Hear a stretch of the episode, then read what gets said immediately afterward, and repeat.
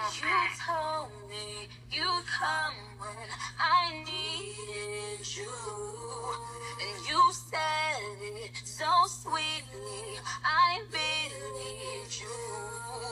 But I'm standing here calling. I can't see you. But I am holding you, holding you, holding you. To that. Sister, I learned that even if I react, it won't change a thing. It won't make people love and respect me. It won't change their minds. Sometimes it's better to just let things be, let people go. Don't fight for closure. Don't ask for explanations, don't chase answers, and don't expect people to understand where you're coming from. Life is better lived when you don't center it on what's happening around you and center it on what's happening inside you. Peace.